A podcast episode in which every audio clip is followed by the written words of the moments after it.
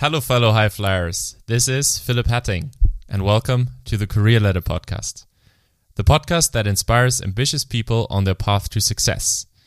Each episode, I interview movers and shakers from various fields, and it is my goal to explore their habits and strategies for success. My guest today is Beki Muinde. Beki is the Deputy General Counsel at Helios Towers. Helios Towers is a telecom tower infrastructure company that owns, builds, and operates telecom towers in several African countries. Beki is a lawyer with expertise in a broad range of legal issues, such as mergers and acquisitions, regulatory interactions, litigation, and capital raising.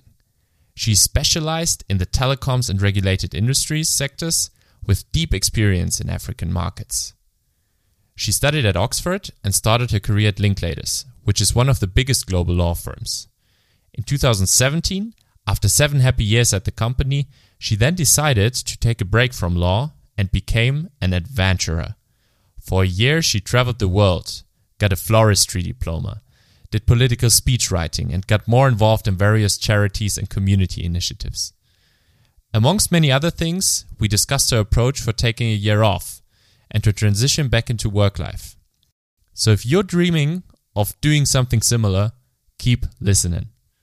Without further ado, here's today's guest, Beki Muinde. So, Beki, welcome to the podcast. Thank you. Good to be here. It's been a while actually since we met the last time. I think uh, it was late. It was late 2019, uh, right before the world changed because of COVID. One of the last travels. Yeah. Uh, it was in Ethiopia actually at a conference. Yeah. And um, hence, it's a pleasure for me to have you today on the podcast, and uh, I'm looking forward to the chat.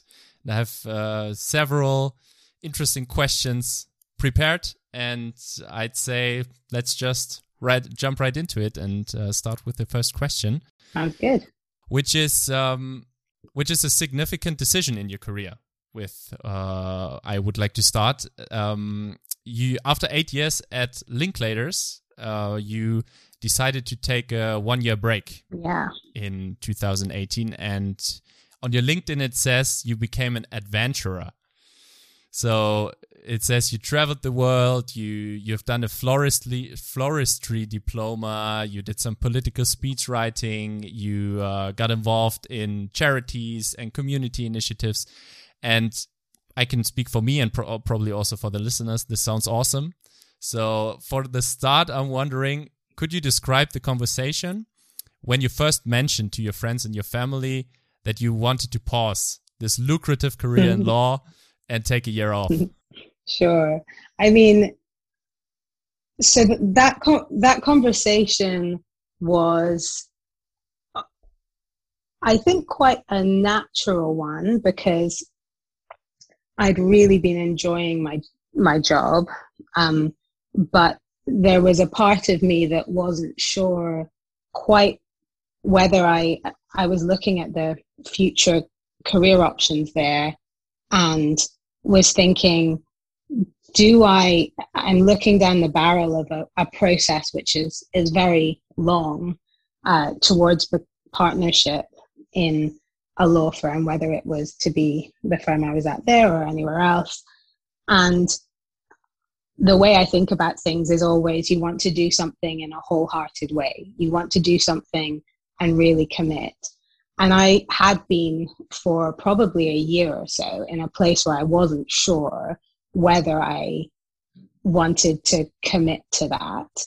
And so the I would start by saying the decision to take a year off kind of evolved from do I want to do this job? Okay, if I don't, do I want to do another job?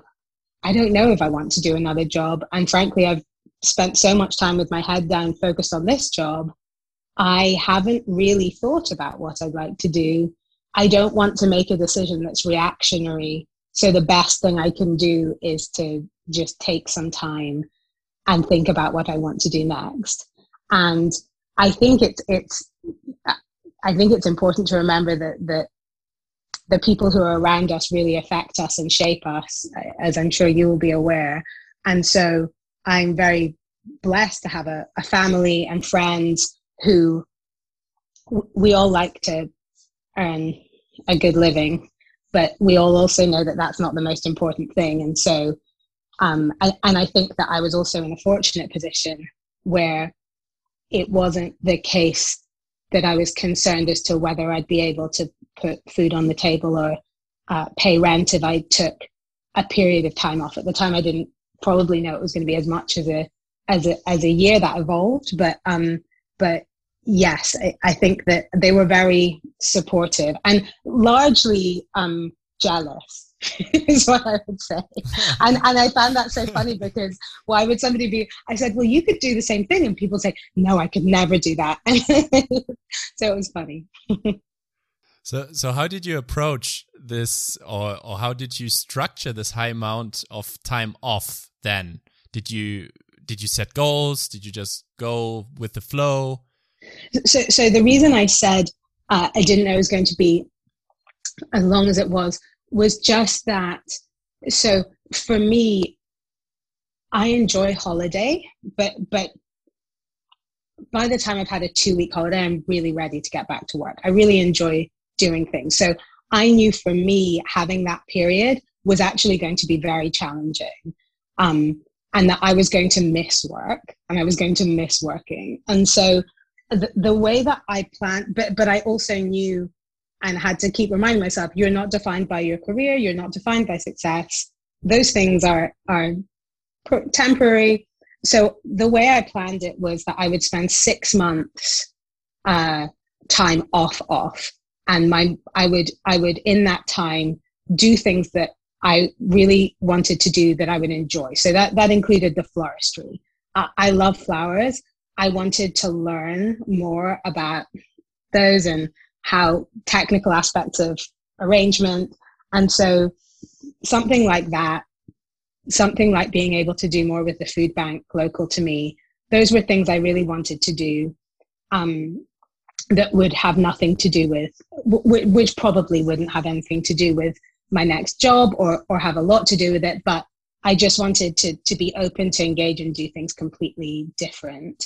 Um, then the idea was that the next three months I would kind of think about my network and think about whether there were things I wanted to try with a slightly more what job could I do next focus because I honestly had no idea if I wanted to go back into law. Um, and then the next three months, the plan was to be applying for jobs. As it happened, I was having so much fun and, and, and some things. So, for example, at the beginning of my year off, the plan was to uh, go to Kenya and to spend a few months there uh, with a charity I was already involved in, but basically finding a way of upskilling local lawyers. And by doing that having the law firms that they worked for pay in to uh, effectively a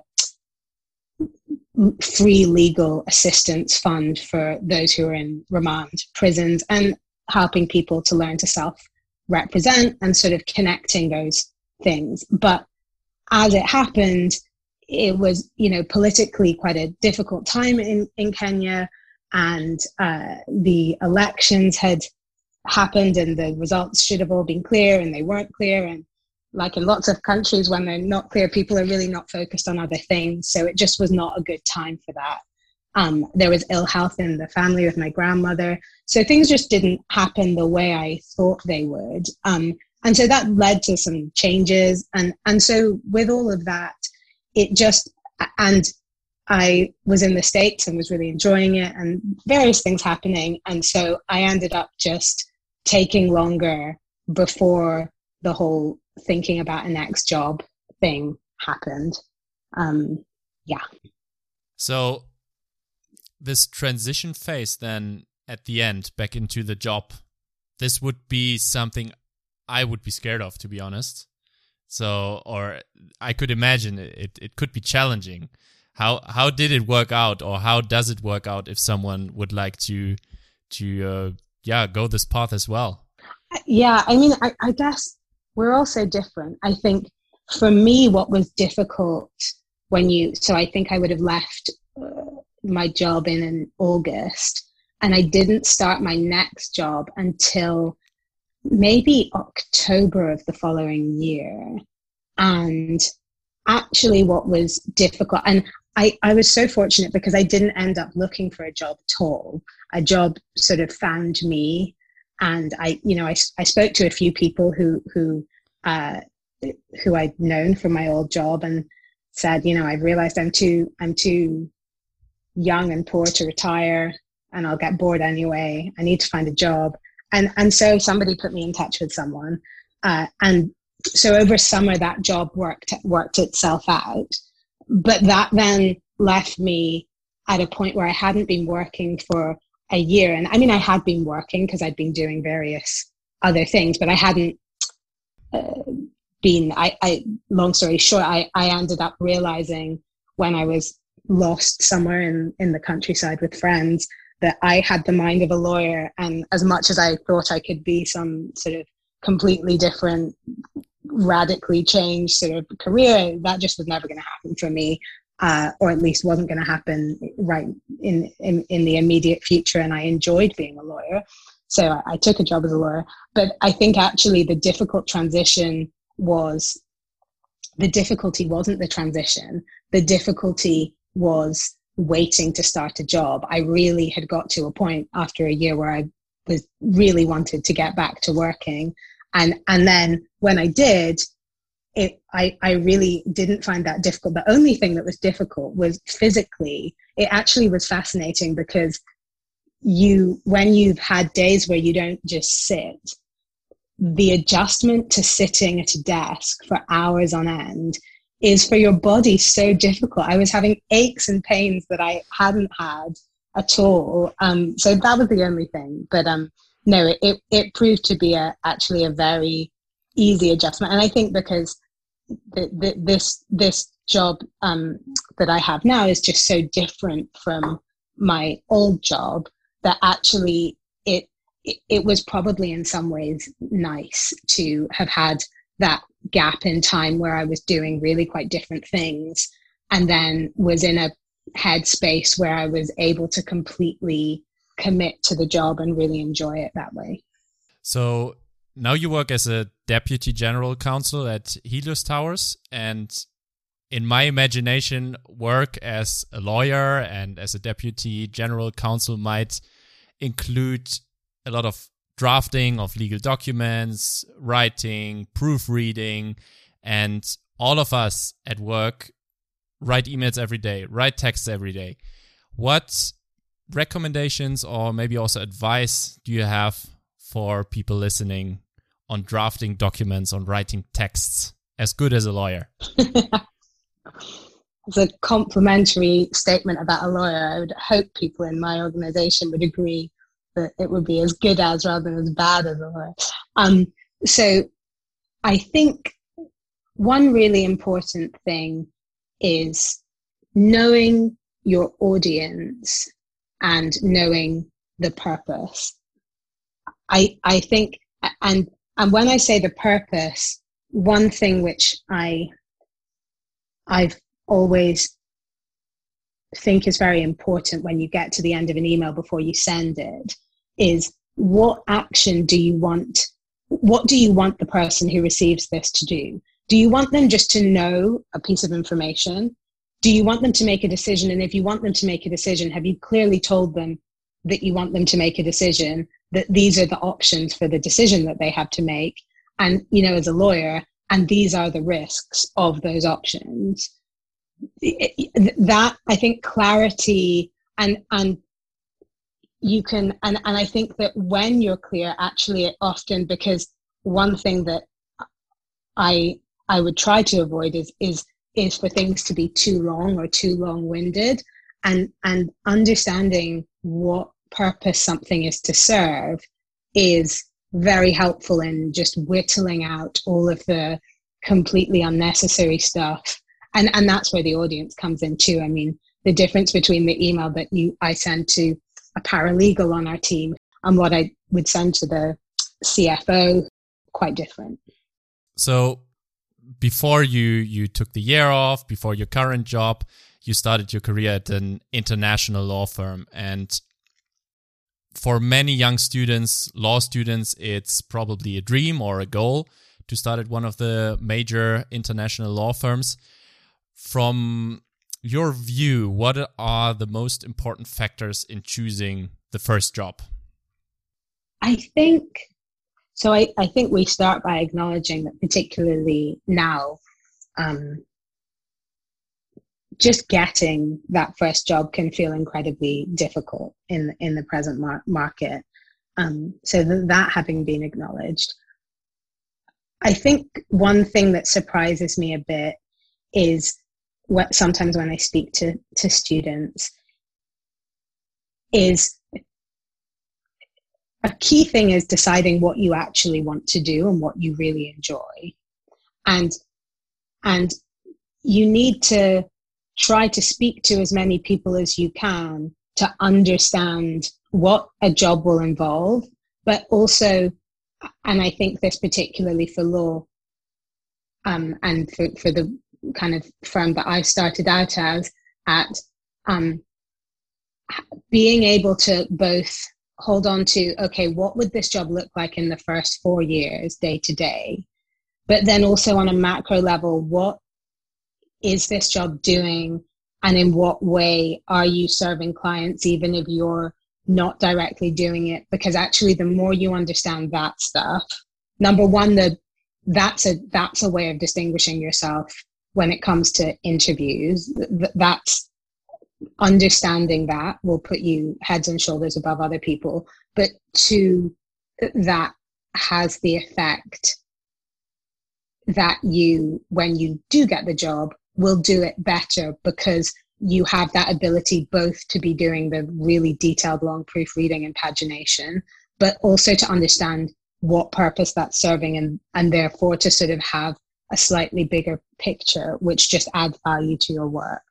So if the job doesn't choose you because it's the only option you have, then uh, the, the, I think, I think the factors are really figuring out what you, what you are willing to deal with short term and what you really want long term and whether the short term pains that there may or may not be depending what kind of firm you go to what kind of job you do are worth long term where you where you want to be. And and i think the last thing is just being flexible in in the sense that um it's really i was going to use the word creepy but it's just strange when you meet somebody who's 18 and says you know i want to do this really esoteric specific kind of thing, you think, you know, you've not tried it yet. Be flexible and open and, and see how it goes and and try and do whatever you are given. Because as a as a lawyer, as a trainee lawyer, you'll be doing lots of different things. So try them all, see how it goes and yeah. Apart from your job, you're engaged in an organization called DebateMate which I qu- uh, find quite fascinating as they teach young people around the world how to debate. Um, if I can sum it up like mm. that, you you might add on that if you like. And uh, if my research is correct, you also uh, participated or still participate in competitions um, around debating. So I'm curious what general advice you might have on presenting arguments in negotiations, as this is something we are all, um, yeah, exposed to in, in work life every day. Uh, sure. So, so it's been it's been a while since I've um, been been involved with DebateMate. I used to do a lot with them when I um, was was both actually starting up in work and also in the golden year year I think it was of of start being at law school before starting um working when I had a little bit more time but but absolutely I organize DebateMate and organizations of its like I think are, are are fantastic. So I think in terms of um first of all the skills that one learns in debating I think I think are really really helpful in the workplace. Uh, I I think that an important thing when you're considering negotiations is that you and, and debating is very helpful for this, that you understand your position and what somebody else's position is, and you see the ways that the arguments against what you're saying. And, and I think that when you really have thought about that, it enables you to be one step ahead, kind of like a chess game, because you already see their move and then you know your counter move. And, and, you know, one thing I think that's nice about work as opposed to debating, because with, with debates, there's a winner and a, and a, a, a loser in sort of competition. But but you know with with negotiation you have the luxury that you really can try to do things that uh, try to get everybody where they need to be uh, which is which is nicer than the brutal world of sort of a, a compet- competitive de- debating but i think being able to believe your own argument. I think i think that that's an important thing. And and you know sometimes in my job now, I will say, but wait a second, what that this seems like a really strange argument to be making. And and I say that to to people on our, our, our team, not because I won't make that argument, but because actually I think it's really helpful to be able to have conviction in what you're saying. And and and I guess that that then touches on the uh, another point, which is um, having done your research and actually understanding what you're saying. I think um, I have when I was more junior, um, and maybe maybe others have in different contexts, been in the position where you've kind of been told something, and so the scope of what you're able to explain is literally exactly what you've been told. And you can go nowhere left or right from that. You can just keep saying the same thing in the hope that maybe it will at some point cut through. And actually, that doesn't work in a debate because you need to be able to explain and draw on examples or draw on factual information. And similarly, in the workplace, you know, saying, I want to raise because I want to raise because I want to raise, you need to be able to go further than that. And, and if your conviction is based, you know, on no facts, or on no evidence or whatever, then you're going to come into problems most likely. So I think that sort of ability to draw on evidence, to have confidence, to structure an argument, and to be able to understand what the counters to that point are and have really thought through them such that you have answers for all of those points, such that you have examples. Um, you know, those those things I think are really useful in, in work one thing that you you already mentioned is do your research before such a debate. Are there further things and factors one needs to look at in preparation of a debate, or maybe also things you do in preparation for debate if you would participate in one? Yeah, I mean, I again with with work and various commitments, I I have not been doing a lot of competitive um, debating of late, but uh, certainly when I think of the the the way that I prepare for for debates, I think that research research is is is really key in the in the preparation stage and then actually and i guess everyone's different in this but i find and and, and actually this is i think good broader advice although everyone's different, um, taking the time to properly write out some arguments at, or, and some some sort of thoughts in in a relatively long form, I think can be quite helpful. Not because when you go in to do the debate or to make that presentation or whatever that you you you need to take those in. In fact, I would really encourage not to take that sort of thing with you but it just means that you have done the work. I think it's easy, it can be easy to think that you've thought through something, but as anyone, you get to a point sometimes where you've had a meeting, let's say, and you then go to do the email to summarize what's going to happen. And you, I sometimes just scratch my head because I think now that I see this on paper, there's a gap here. There's something that doesn't quite work. Like, how is that going to happen? How does I've said that this is a problem and it's a problem because of these factors, but do those things really come together in that in that way? Does A plus B really equal the C I'm saying it it does? Um, and and I think just just as a I guess as a general thing for preparation for for any debate, and one thing that teaching debating to kids in schools um, is sometimes I think a hard thing for people to to to get, but you know one of the core element is is this idea of if you're proposing something then what you are saying what you need to effectively be saying is that in a kind of policy type debate is that um, there is there there is a problem and this thing that we're proposing solves the problem. And the, the job of the people on the other side is to say either that problem doesn't exist or and maybe both that problem exists but the thing that you think is a solution is not a solution to that problem and that way of being able to to think you I, and I think that is also very applicable in lots of different sort of situations. Being able to think through cause and effect and how how those things work. And the last phase of preparation before a ne- tough negotiation or a, a, debate, maybe, is there a, a certain internal self talk that you're having? is there something that is going on inside of you? Uh, yeah, like a self talk? And if yes, what would it sound like?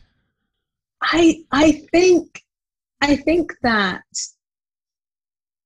you know people lots of people talk about it that that sense of um, imposter syndrome uh, is is a real thing. And i think to the extent that there is uh, self talk i i think i think sometimes for me all it is is reminding yourself which it's incredible how it feels like a revolutionary thing sometimes to to to remind myself that nobody else actually knows how you're feeling. All they know is what they can see you know? And i i think that that um that can sometimes honestly be a revelation. Just that you know i i feel like i've got you know it's easy to to lack confidence or feel as though you know i am the youngest person in the room i'm this person. And then you think actually okay I, I know the stuff. I know i know the, the the information. I i'm here for a reason. I'm very clear on what it is i'm here to do uh, and and to say. And and you know you you you just get on with it. But i do think remembering remembering that um you you do you do not need to present externally the way you sometimes feel internally is is a useful it's certainly something i i have told people in my team before great advice if you're not sure of the answer, either say you're not sure of the answer or appear sure of the answer. um, yeah. Got it. Amazing. All right, Beki.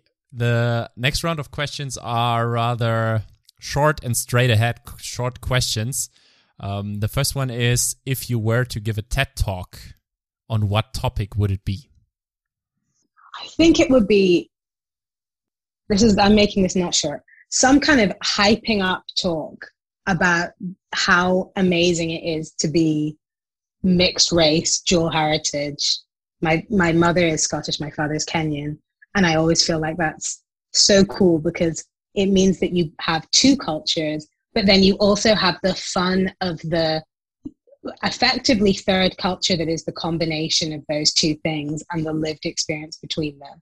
And I think that's a really uh, interesting and, and exciting place to, to live from. And, and and you know we know demographically increasingly people are. And so yeah. And, and i think also that has impacts on the way we the way we talk about sort of race in, in kind of color terms i i you know i, I yeah there's lot i think there's a lot to kind of uh, unpack in that um so it would be more than a ted talk probably but let's say that. I love the topic. Um, also, I think just from a target group perspective, I think you you would be able to to speak for so many people out there in the world, including myself, as uh, my father is from South Africa, my mother is from Germany. Oh yes. So go go ahead. I, I really hope the the TED Talk will, will become reality. Looking forward to it. All right. Next question is is um is there a book you read more than once? And if yes, why this book? Hmm. Um, so I, I, I, I guess that I'm, I'm going to say I, I read the Bible, but the, I mean that's that's a book that kind of was made to be read a lot of times. So, so I think other than that, um, I have I have some. The only thing I think of that I go back to often is poetry books. So, um, like most recently, there's there's a wonderful author called Wendell Berry, um, who's kind of a based in Kentucky, a kind of environmentalist, academic, philosopher, and he just writes so beautifully about nature. Um, and yeah, so that and and and actually sometimes you know the, there's something about the things you read when you're in school. like um, Sophocles and just just the the kind of particularly I think stuff that I I read uh, sort of yeah Greek and um, yeah and Latin classes. That's that stuff kind of really stands the test of time, and there's something about it when you go back to it that feels very familiar, but at the same time different because it's it's obviously quite different from a lot of the texts that I would read nowadays more commonly. The author that you mentioned, what was his name? I'd like to add it in um, in the show notes for folks. Listening. Yeah, um, Wendell Berry. Mm -hmm. Wendell, yeah. All right, noted. And then berry like the fruit. Noted down. Next question is, what's your advice on staying motivated? Ask yourself regularly, what do I want to do? and what do I feel is right for me to do. And I find that is a really easy way to remain motivated because you are continuing to to do something you've actively chosen. I think um, there is a real risk, and lawyers can be, from what I can see, particularly bad at it of sort of passivity and just sort of staying somewhere because you've been there. And then actually do you really want to be there? And then the motivation goes and that's not that's not great for for anyone. So yeah figure out figure out what you want and then and then try and really commit to it what was the best investment you ever made and this could be money time or energy i i'm get i'm gonna i think time investments are always the best investment they they um for for me. I and I think investing time in relationships with friends and family uh, is is just the absolute best investment in my in my year off i was really fortunate to have this period of time my my grandmother fell ill within a week or two of me leaving uh, my grandmother in the, the UK, within a week or two of me leaving my job. And uh, she died about a couple months before I started the new one. And in that year, I was able, my family are in Scotland, to go back and forth a lot.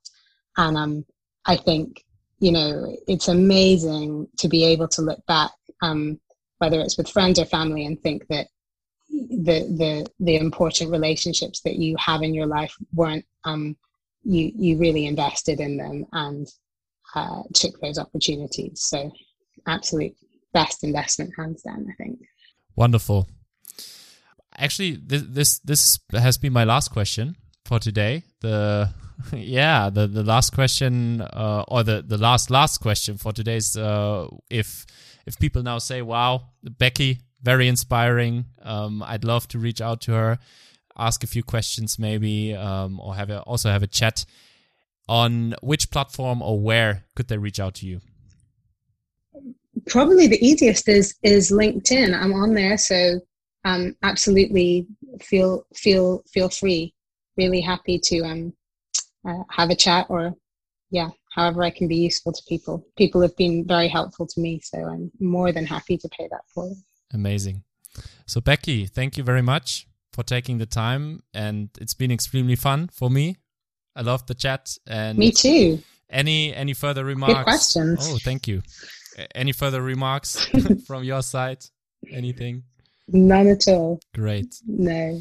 Then thank you everyone for tuning in. And um, yeah, until next time on the Career Ladder podcast.